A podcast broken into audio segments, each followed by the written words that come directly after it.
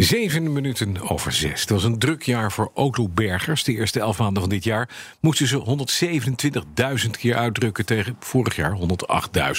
Blijkt uit eh, cijfers van de Stichting Incident Management Nederland, die BNR heeft opgevraagd. En daar praten we met Rob de Jong, die is voorzitter van de Vereniging van Bergens, Bergings- en Mobiliteitsspecialisten. Meneer de Jong, goedemorgen. Goedemorgen. Ja, uh, meer uh, uitdrukken. Waarvoor? Zijn er weer ongelukken gebeurd? Hoe zit dat precies? Ja, we zien dat uh, met name zeg maar, het ongevalpercentage de afgelopen maanden, zeg maar, vanaf uh, oktober, november, substantieel zijn gestegen. Mm -hmm. Heel veel invloed van de slechte weer. De regen uh, die helpt de automobilist niet mee zeg maar, om, om zonder ongevallen op zijn werk te komen. Ja. Daarnaast de impact van het hitteprotocol van de zomer. Mm -hmm. um, de Rijkswaterstaat die heeft uh, een, een, code rood uh, hitteprotocol, code oranje. Op het moment dat de temperatuur boven de 30 graden komt, dan wordt alles weggesleept wat maar enigszins in de stilstaat langs de hoofdwegen.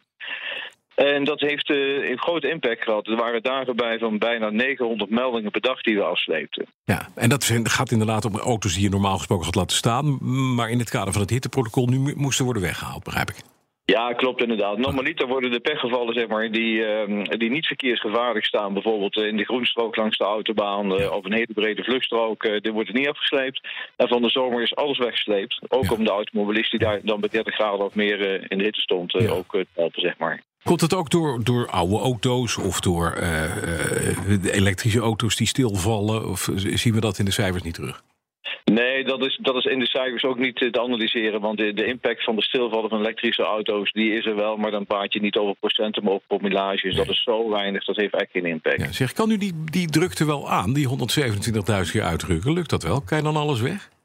Ja, zeker. We zijn uh, zeker op stoom. We zijn op dit moment met een gemiddelde aanrijdtijd uh, van 13 minuten. Mm -hmm. uh, dus dat is ja, enorm snel. zeker als je kijkt naar de andere hulpverleningsdiensten. En er zijn zelfs gevallen bij. Dat zijn er ongeveer een kleine 9000 waar we zelfs binnen 10 minuten te plaatsen. Ja. ja. dus dit gaat gewoon beter. Maar dat komt ook omdat u wat ma makkelijker, beter samenwerkt met Rijkswaterstaat? Die sneller doorheeft? Ja, ja, absoluut. Nou, die, de, de, samenwerking met Rijkswaterstaat die is al jaren goed. Maar Rijkswaterstaat die heeft nu um, de stand-by-locaties ingericht, 20 stuks. Ja. Dus we staan ook echt dichtbij bij de hotspots waar statistisch veel gebeurt. Um, nou, wij pleiten er ook voor om, uh, om dat verder uit te breiden. En uh, ja, dat helpt zeker met de aanrijdtijd zeg maar, naar de, de ongevallen en de pechstrandingen bij de hotspots. Meneer de Jong, toch als we even samenvatten. Dit jaar was een, weer, een jaar waarin we door het weer, met name door weersomstandigheden, werden geplaagd.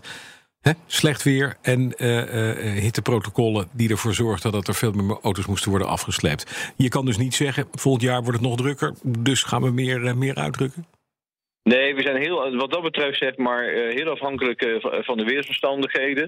Ja. we zien ook positieve weersomstandigheden zeg maar, voor de automobilist in, in de winters van, van 17 op 18 en van 18 op 19.